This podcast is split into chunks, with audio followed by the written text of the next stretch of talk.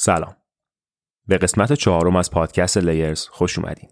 به میزبانی سینا خطیب و علی مهدیزاده. پادکست این قسمت با قسمت های قبلی یه تفاوت های کوچولو داره. یکیش سه قسمتی بودن این بخش از داستان ماست. یعنی حالت اپیزودیک پیدا می‌کنه. و دیگری هم حضور مهمان های دوست داشتنیمونه همونطور که قبلا قولشو داده بودیم. این اپیزود از لایه ها مثل تمام قسمت های قبل این فصل هدف مشخصی رو دنبال می‌کنه. اونم یه سرک کشیدن کوتاه به خودمونه. احساساتی که مدتها شاید سرکوب شدن. حرفای نگفته که تلمبار شدن و تجربه هایی که فکر می‌کنیم توی داشتنشون تنهاییم. شاید بعد شنیدن حرفای ما و مهمون هامون به این نتیجه برسید که تلخی های زندگی رو خیلی بیشتر از چیزی که تصور کنین با هم دیگه شریکیم. با همون همراه باشین تا داستان و گفتگوی ما رو از نزدیک دنبال کنیم.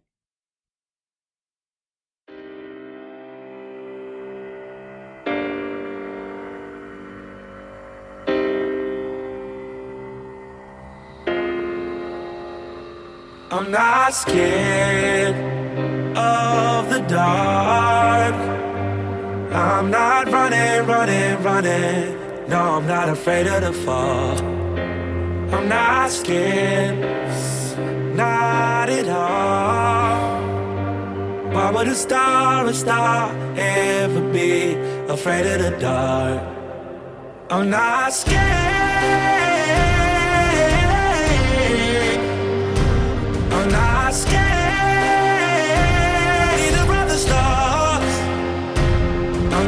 ده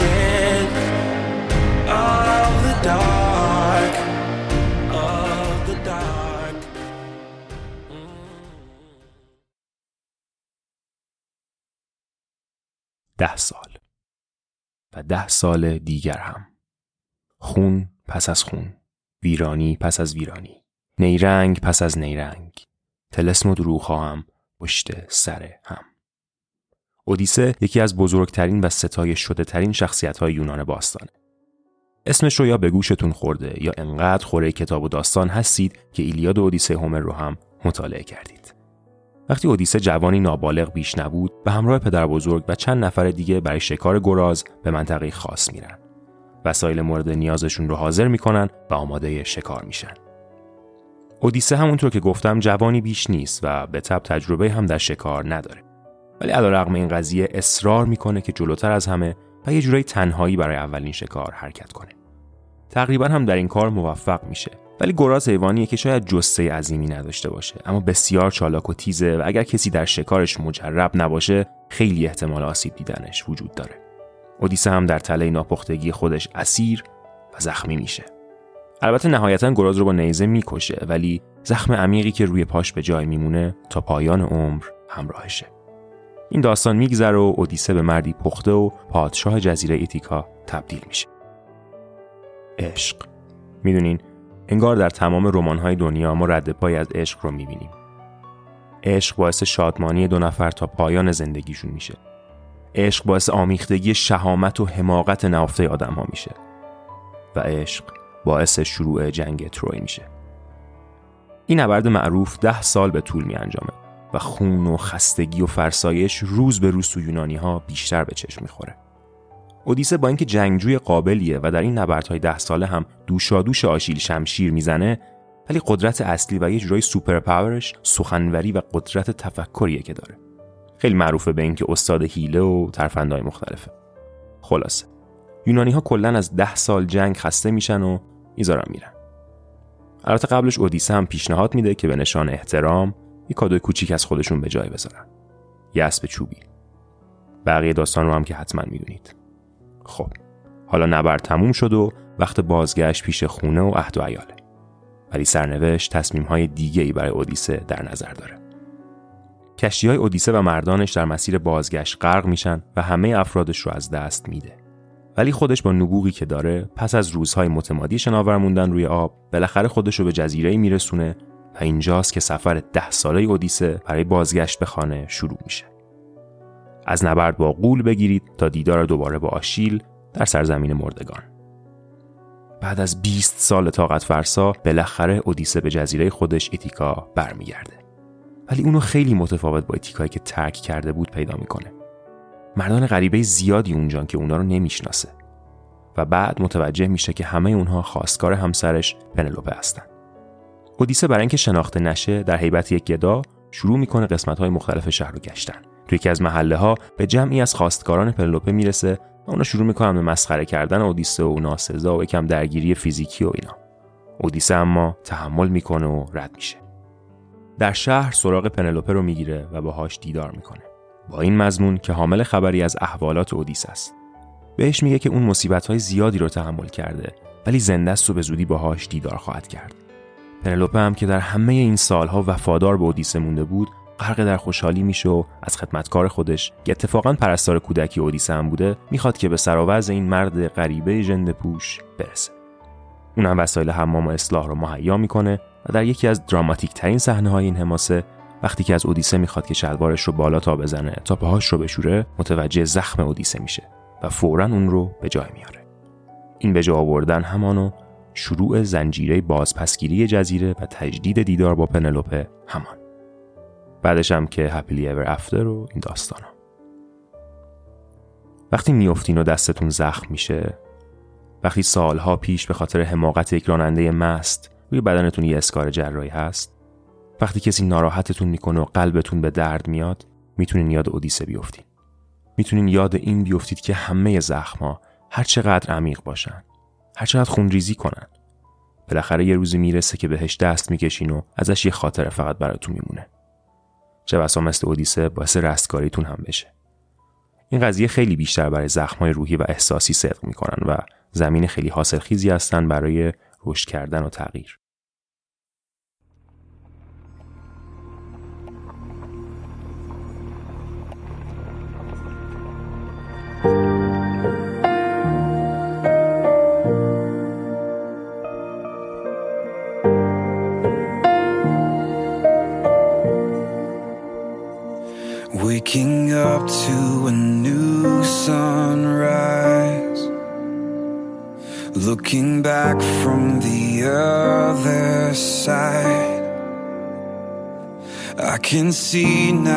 With open eyes. Darkest water and deepest pain. I wouldn't trade it for anything. Cause my brokenness brought me to you. And these wounds are a story you'll use So I'm thankful for the scars Cause without them I wouldn't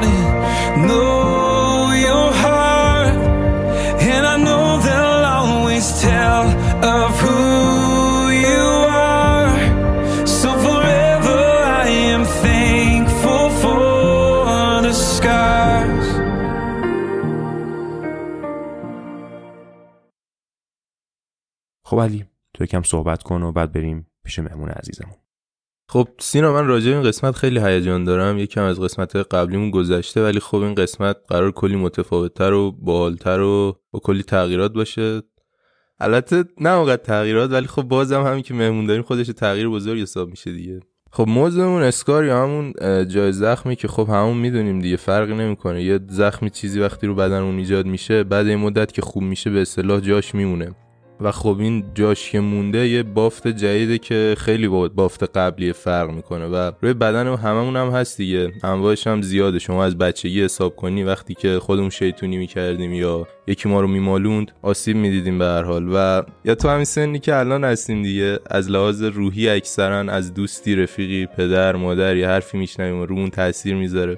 و من یه جورایی حس می‌کنم ما ایرانیا نمی‌دونم یه ژنتیک خاصی داریم که حس می‌کنم راحت آسیب می‌بینیم و آسیب پذیرتریم. یا نمی‌دونم حالا واسه فرهنگمونه یا قوانین جامعهمونه یا می‌دونی واقعا تو ژنتیکمونه. اگه بهش فکر کنی به این نتیجه می‌رسی. حالا یه سری آدما برعکسن. یعنی دقیقا از اون طرف دیوونن یه جوری. اصلا احساسات بقیه واسهشون مهم نیست. می‌زنن میبندن. هرچی از ذهنشون در میاد میگن. و فکر کنم تو خیابون حسابی با اینجور افراد رو در رو شدیم دیگه. این رانندگی و اینا. و می‌دونی یه جوری که هم ممکن آسیب جسمی بهت بزنن که اسکارش بمونه با قفل فرمونی چیزی. و هم یه جوری رفتار می‌کنن که واقعا از لحاظ ذهنی حس می‌کنی خیلی آدم سست دستی هستی و تو مغزت میمونه جدن که تو اصلا راننده خوبی نیستی. ولی کلا حالا صحبتایی که می‌کنیم از الان یا سوالایی که خودم می‌خوام بپرسم من خودم به شخص بیشتر حول این آسیب روحیه می‌خوام حرف بزنم چون هم تو هم سن و سالای ما زیاد اتفاق میفته هم یه جوریه که تو جامعه ما اونقدر بهش بها داده نمیشه.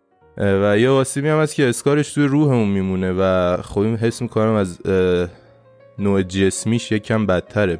و خب میگم اکثرا هم حوصله رابطه نادرست با پدر مادر دوست همسر هر کسی می‌تونه باشه. که خب واسه دور موندن ازشون یا باید از تجربه بقیه استفاده کنیم یا نری سمت چیزایی که حس می‌کنی نیاز داری حالا چه از لحاظ فیزیولوژیک چه فکری و روانی. حالا من یکم میپیچونمش اکثرا می‌فهمن که چی میگم دیگه بچه ها زخم خوردن.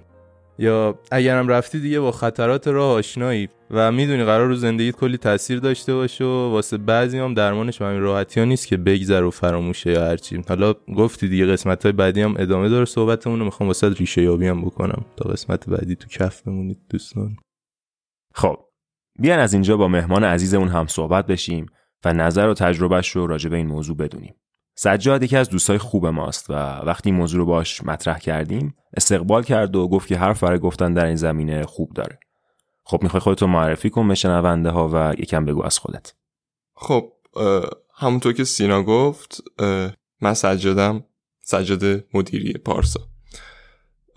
چند وقت پیش بودش که اولین بار پادکست های علی و سینا رو توی اینستا دیدم. اصلا نمی‌دونستم که دارن همچین کاری می‌کنن. از اونجایی که حالا خودم توی راهنمایی دبیرستان تو کار دکلمه و کتابخونی و اینا بودم خیلی علاقه من بودم به اینکه تو این کار شرکت کنم. وقتی موضوعشون رو فهمیدم به نظرم بیشتر و بهتر می‌تونستم خودم رو نشون بدم به نسبت دبیرستان راهنمایی.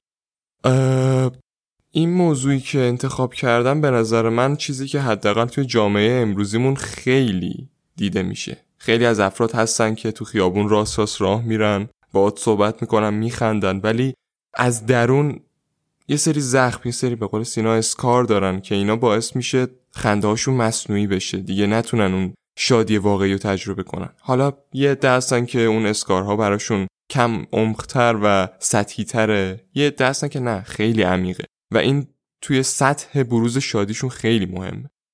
یه خاطره می‌خوای اول از بچگیت بگو که توش شیطنت کردی و باعث شد یه زخمی برات ایجاد بشه. چون تا جایی که می‌دونم خیلی شر و شور نیستی حالا حداقل الان. چیزی که از اون اسکار یادته یا تأثیری که بعدا برات داشت. مثلا درخت داشتی می‌رفتی بالا افتادی زخم شدی و اون خاطره بعدی که ازش برات مونده باعث شد که حالا مثلا بعدا بچه آرومتری بشی و اینا. کلا انگار یه قانونی وجود داره که هر کسی که تو بچگی شیطون تره تو بزرگسالیش آدم آرومتری میشه یا هر کسی که تو بچگیش آدم آرومتریه وقتی بزرگ میشه پر انرژی و شر و شورتر میشه. منتها فکر کنم درباره من یه مقدار فرق می‌کنه چون من تو بچگی من خیلی آدم شری نبودم و معمولا از این بچه ها بودم که تو مهمونی یه گوشه میشینن و بقیه میان لپشون رو می‌کشن. منتها چیزی که باعث شد از اونم آرومتر بشم و کلا دور یه سری شیطنت ها رو خط بکشم این بود که نمی‌دونم یادتونه یا نه. توی خونه هایی که یه مقدار قدیمی ترن هر خونه ای موتورخونه و شوفاش خونش به اصطلاح جدا بود. منم طبق معمول یه روز عادی بود. خواهرم خونه بود. پدرم اون روز استثناعا مرخصی گرفته بود و خونه بود. من نمی‌دونم چی شد که اون روز به سرم زد. دلم خواست یه دونه از این فشفشه های تولد روشن کنم. داشتم روشن کردم و خیلی عادی. داشتم واسه خودم تو خونه میچرخیدم. یه دفعه دورورم رو نگاه کردم اه تو شوفاش خونم. گفتم خب مهم نیست. یه دفعه یکی از جرقه های این فشفشم افتاد روی روزنامه. روزنامه آتیش گرفت منم که آتش نشانی حس آتش نشانی درونم زده بود بیرون. گفتم الان خاموشش می‌کنم. برای اینکه روزنامه رو خاموش کنم از پارچه کمک گرفتم. پارچه رو انداختم رو روزنامه پارچم آتیش گرفت. هی میمدم خاموشش کنم گنده ترش می‌کردم. یه هفته هیچی دیگه. جیغ و داد بابا بابا آتیش آتیش آتیش. بابام رفت تو خاموش کرد. آتیشو با کپسول اومد بیرون دید من کل موهام کس خورده. گفت می‌دونستی اگه چند ثانیه دیرتر رسیده بودم کل خونه رو فرستاده بودی هوا؟ خلاصه که فکر کنم اون تیکه خونه رو فرستادی. هوا زیاد روم تاثیر نداشت بیشتر اون کس خوردن موهام بود که روم تاثیر گذاشته بود و باعث شد که من دیگه هیچ وقت سمت هیچ آتیشی نرم. این اسکار شاید به ظاهر مسخره ولی چیزی که در باطنم باعث شد آدم آرومتری بشم این بود. خب من همونطوری که گفتم از بود جسمی کوچولو میام بیرون و بیشتر بود فکری و اینا رو در نظر می‌گیرم.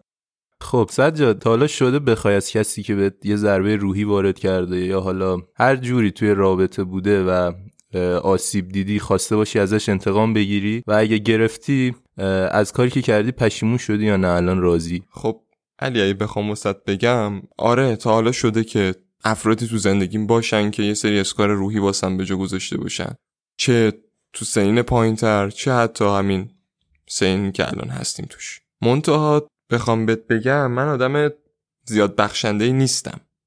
یعنی همیشه وقتی کسی در حقم کاری می‌کنه تو ذهنم میمونه. منتها نمی‌دونم چرا وقتی که بچه تر بودم سعی کردم بدی که یکی از دوستام در حقم کرده بود و خیلی هم کودکانه بود و در حد یه هل دادن توی فوتبال یا یه جفت پا گرفتن تو فوتبال بود و تلافی کنم. نمی‌دونم چرا حس خیلی پر از کینه بودم. دلم میخواستش که تلافی کنم سرش ولی نمی‌دونم چرا وقتی تلافی کردم نه تنها دلم خنک نشد نه تنها خالی نشدم بلکه احساس کردم یه اسکاری به اسکار قبلیم اضافه شده.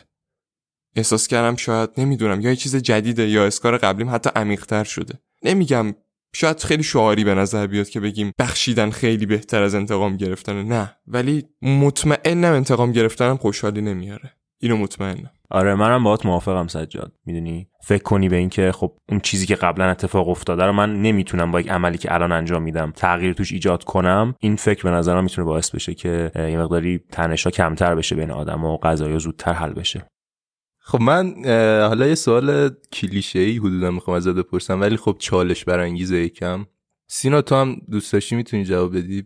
خب ببین اگه قرار باشه مثلا توی رابطه هستی و قرار باشه این اتفاقی که میگم حتما بیفته تو ترجیح میدی کدوم ور قضیه باشی؟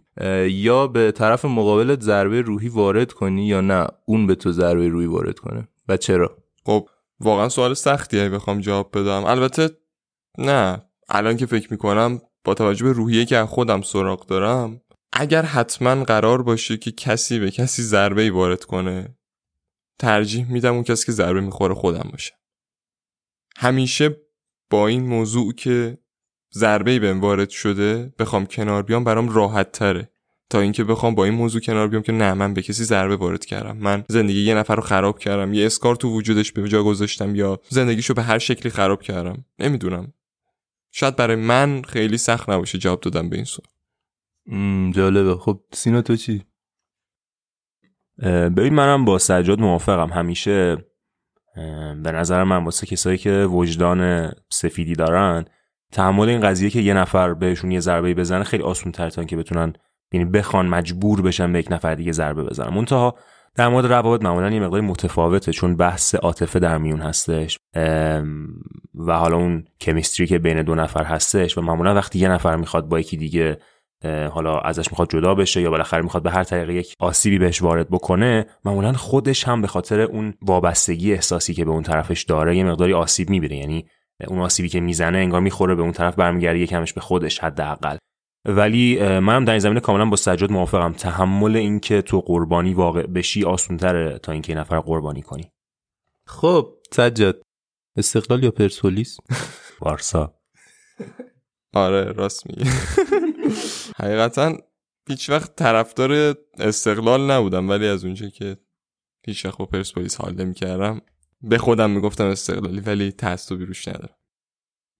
یه سوالی که به نظر من شاید مهمترین سوال باشه یا اصلا یه جوری هدف این قسمت باشه اینه که کدوم اسکار بود که بعد از اون سجاد مدیری یه جنبه زندگیش عوض شد؟ یعنی می‌دونی وقتی بهش نگاه می‌کنی مثل یک زخم کهنه روی بدن جدیدت میمونه. زخمه هستا ولی اون پوستی که زخم روشه دیگه اون پوست قبلی نیست اون آدم آدم قبلی نیست. خیلی وقتا این میشه همون بزرگترین اسکاری که آدم انگار تو زندگیش داره دیگه. ها ببینم برای تو چی بوده این؟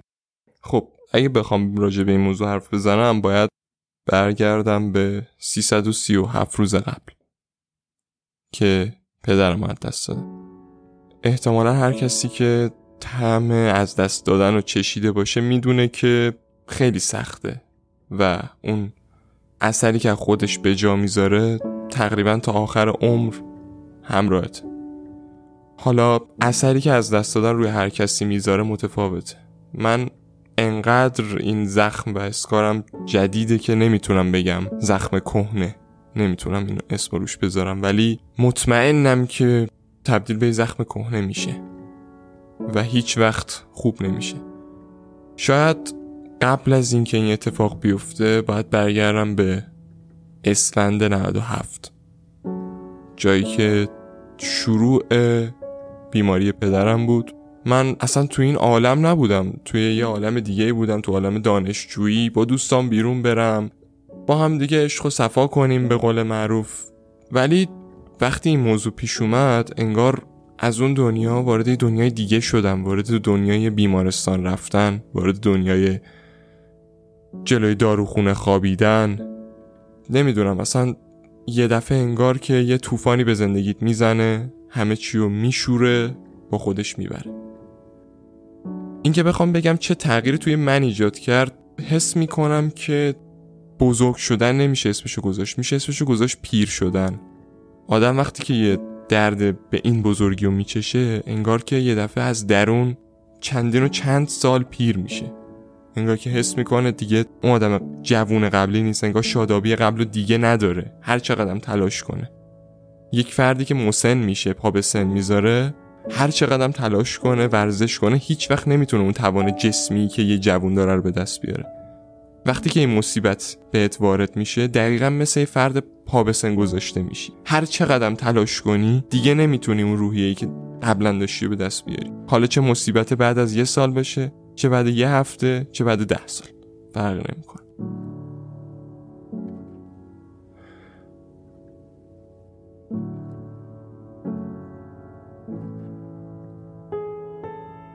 جدا از این تغییر روحیه و از بین رفتن شادابی که بخوام بگم برای هر کسی متفاوته. ولی با توجه به اینکه من تک پسر خانوادم اگه بخوام برای خودم بگم یه دفعه احساس می‌کنی که خیلی کارو باید بکنی. یه دفعه احساس می‌کنی که باید حامی خانوادت باشی و خیلی مسئولیت سختیه. و هر شب به این فکر می‌کنی که اگر نتونم این مسئولیت رو برآورده کنم چی؟ اگه نتونم مثلا جای خالی پدرم و تا حدی تا حدی که می‌تونم پر کنم چی؟ به خاطر همین هر اسکاری ممکنه یه سری مسئولیتم به دنبال داشته باشی. که تو وقتی که وارد چلنج میشی با اون مسئولیت ها همش نگران اینی که نتونی پسشون بر بیای و خود این یه فشار مضاعف. آره زیاد نمیشه راجبش توضیح داد. امیدوارم البته کسی تجربه نکنه این موضوع رو ولی افرادی که تجربه دارن و طعم از دست دادن و چشیدن متوجه میشن که من چی میگم. زیاد نمی‌تونم بگم که دقیقا چه اتفاقی افتاد چطوری پیش رفت ولی خب اون زخم و اون اسکار منو تبدیل کرد به کسی که الان هستم.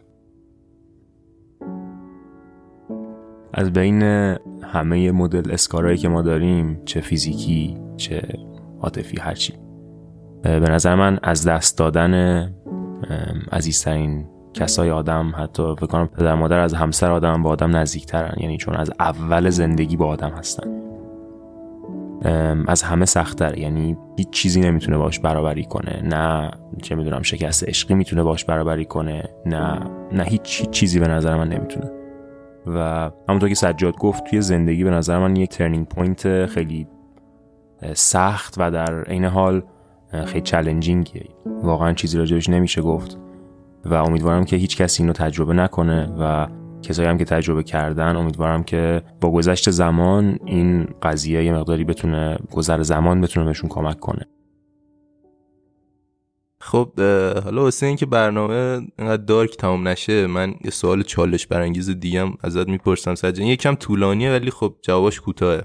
من یه چند تا سیچویشن بهت میگم که آدم توش ضربه روحی می‌بینه و واسه تسکینشون بگو دوست داری که چیکار کنی؟ مثلا بری سفر یا راجعش با یکی صحبت کنی یا نه؟ مثلا انتقام بگیری حتی. حالا گفتی آدمی نیستی که بخوای انتقام بگیری ولی خب واسه تسکینش چیکار می‌کنی؟ اولین مورد خیانت دیدن. ترک اون فرد و هر چیزی که مربوط به اون و هر مکانی که خاطری از اون فرد توش وجود داره. خب با این کار تسکین پیدا می‌کنی یا نه؟ فکرش باته قطعا فکرش تا مدت ها از ذهنم بیرون نمیره ولی وقتی که اون فرد و هر چیزی که مرتبط به اونه رو از جلوی چشمم حذف کنم از ذهنم هم حذفش می‌کنم. حالا این همین الان به ذهنم رسید. اگه خیانت ببینی از یکی توی رابطه حاضری برگردی دوباره به اون رابطه یا نه؟ راستش خیلی سخت جواب بدم بهش ولی با توجه به روحیه‌ای که خودم سراغ دارم و می‌دونم که هیچ وقت فراموش نمی‌کنم بعید می‌دونم. چون می‌دونید خودم یاد جمله از یه بزرگی افتادم که می‌گفت برگشتم به یه رابطه قدیمی مثل این میمونه که تو یه فیلم رو بخوای از اول نگاه کنی ولی انتظار داشته باشی که پایانش متفاوت باشه. مورد بعدی از دست دادن سرمایه زندگی یا ورشکسته شدن. فکر کن فقیر فقیر شی ببین بعضی از این موقعیت که می‌پرسی شاید خیلی نشه. مستقیم و سریع جوابشو داد به خاطر اینکه باید توش قرار بگیری. به طور مثال باید که نمیشه گفت ولی اگر یه فردی خیانت ببینه تازه می‌تونه به این فکر کنه که الان من چطوری خشممو خالی کنم چی کار کنم حالم بهتر میشه. اینکه بگه من مثل من بگه موقعیت رو ترک می‌کنم یا اینا شاید از بالای گود نگاه کردم باشه. برای فقیر شدن یا به قول تو از دست دادن تمام سرمایه زندگیم آدم شاید توش توی شرایطش باشه جور دیگه ای برخورد کنه یه کار دیگه بکنه. ولی فکر می‌کنم با توجه به شرایط تحصیلی که ما داریم و حداقل آینده تحصیلی که ما داریم حتی اگه همه چیمون از دست بدیم هم سوادمون رو از دست نمیدیم. برای همین فکر می‌کنم همیشه یه راهی برای از صفر شروع کردن وجود داره. خب حالا موقعیت بعدی. جدا شدن اجباری از بهترین دوست یا حالا پارتنر یا هر کسی. مثلا به علت مهاجرت به علت مرگ. حقیقتا علی آدمی نیستم که خیلی خوب با از دست دادن کنار بیام. یعنی خیلی توی این زمین ضعیفم. نمی‌دونم حالا نقطه ضعف نقطه قوت یا هر چی ولی واقعا نمی‌دونم. اگر قرار باشه بل اجبار از دوست صمیمیم کسی دور بیفتم یا غیر چطوری قرار باش کنار بیام. امیدوارم واقعا همچین اتفاقی نیفته. خب سجاد فکر کنم یکی از چیزهایی که خیلی اینجا مهمه یا حتی می‌تونه به شنونده ما کمک بکنه توی مشکلاتی که بعدا توی زندگیشون می‌تونه به وجود بیاد اینه که بدونن تو برای سازگاری با مشکلی که برات به وجود اومده بود چه تکنیکایی رو استفاده کردی؟ از چه روشهایی رو استفاده کردی؟ به چه چیزی مثلا پناه آوردی توی سیاه ترین شبهات یا توی سخت ترین لحظاتت. سینا اگه بخوام بهت بگم من قبل از اینکه پدرم از دست بدم کلا آدمی بودم که اگه مشکلی برام پیش می اومد میریختم تو خودم به کسی حرفی نمی‌زدم سعی می‌کردم درون خودم حلش کنم. ولی وقتی یه غم خیلی بزرگی میاد سراغت و به قول علی حالا کل زندگیت دارک میشه توی اون مدت من اولش سعی می‌کردم مثل قبل به کسی نگم ناراحتم بریزم تو خودم همه چیو برای خودم نگه دارم همه چیزای بدو ولی به نظر من تنها راهی که میشه با یه غم بزرگ نه لزوما دست دادم غمای بزرگ دیگه هم وجود داره. حالا شاید بدترینش از دست دادم باشه. بهترین راهی که میشه باش کنار اومد اینه که از حضور بقیه کسایی که دوستشون داری استفاده کنی. سعی کنین کنار هم باشین چون فقط همو دارین. بعد به این باور برسی که اگر کسی رو از دست دادم نباید به خاطر غمش بقیه رو از دست بدم. گاهی افراد انقدر تو خودشون فرو میرن انقدر افسردگی غم و غیره میاد سراغشون که از همه قافل میشن. اگر پدرت از دست دادی انقدر توی غم فرو نرو که عملا مادرت که کنارت هم هست از دست بدی. به خاطر همین به نظر من بهترین راه برای مقابله با هر گونه غم سنگینی مثل دست دادن و غیره می‌تونه پناه بردن به عزیزان باشه. حرف زدن با اطرافیان باشه. به نظر من اینطوری. خب حالا آخر موقعیت هم میگم که سینا یه جوری بهش اشاره کرد. چجوری اون عذاب وجدانی که حاصل ضربه زدن به یکی دیگه بوده رو جبران می‌کنی؟ البته سجاد کلا خیلی پسر آروم و مهربونی یعنی کسایی که اطرافشن میشناسنش. ممکنه برای این سوال دلی خیلی جواب نداشته باشه ولی حالا بگو اینا. آره خب یکم سخت بود سوال پرسیدن از سجاد. واسه خودم هم چالش بود. متاسفانه منم یه اخلاق بدی دارم که روانشناسا بهش میگن خود سرزنشگر. با زبان ساده بخوام بهتون بگم انگار که هر اتفاق بدی که تو این دنیا میفته رو خودم مقصر می‌دونم. نمی‌دونم واقعا بده. یعنی بیشتر از همه به خودم ضربه می‌زنه. ولی اگه بخوام تجربی بهتون بگم جایی که همه باور داشتم من کار اشتباهی نکردم و طبیعتا نباید عذاب وجدانی داشته باشم اون عذاب وجدان درونیم بازم از بین نمی‌رفت. همه می‌گفتن تقصیر تو نیست به تو ارتباطی نداره. ولی من همچنان از وجدان درونی داشتم. به خاطر همین خیلی از روزای خوب زندگیمو حروم کردم. یا نمی‌دونم. اونطور که باید ازش استفاده نکردم. به بهای این که وجدانم از بین ببرم. در واقع برگشتم به مسیری که می‌دونستم غلطه. صرفا برای اینکه فکر می‌کردم ضربه به کسی زدم. در واقع یه سری افراد که مثل منم متوجه میشن. گاهی آدم حاضر خودشو فنا کنه تا اون حس عذاب وجدان یا ضربه زدن به دیگران رو از بین ببره تو خودش. خب عالی. مرسی که بودی. خیلی خوشحال شدم که تو این جلسه تونستم با سینا و علی صحبت کنم. به نظرم خیلی کارشون درسته. امیدوارم که اونطور که باید و شاید و لایقشن به کارشون توجه بشه. مرسی سجاد. مطمئنم که حضورت توی این برنامه توجه خیلی ها رو جلب می‌کنه و مرسی که تجربات رو با ما در میون گذاشتی. متشکریم که به قسمت چهارم از پادکست لایه ها فصل اولش گوش دادید. امیدوارم که لذت برده باشید. از طرف خودم علی و سجاد براتون اوقات خوشی رو آرزو می‌کنم. مراقب خودتون باشید. کرونا خیلی زیاد شده و شب و روزتون خوش. پیس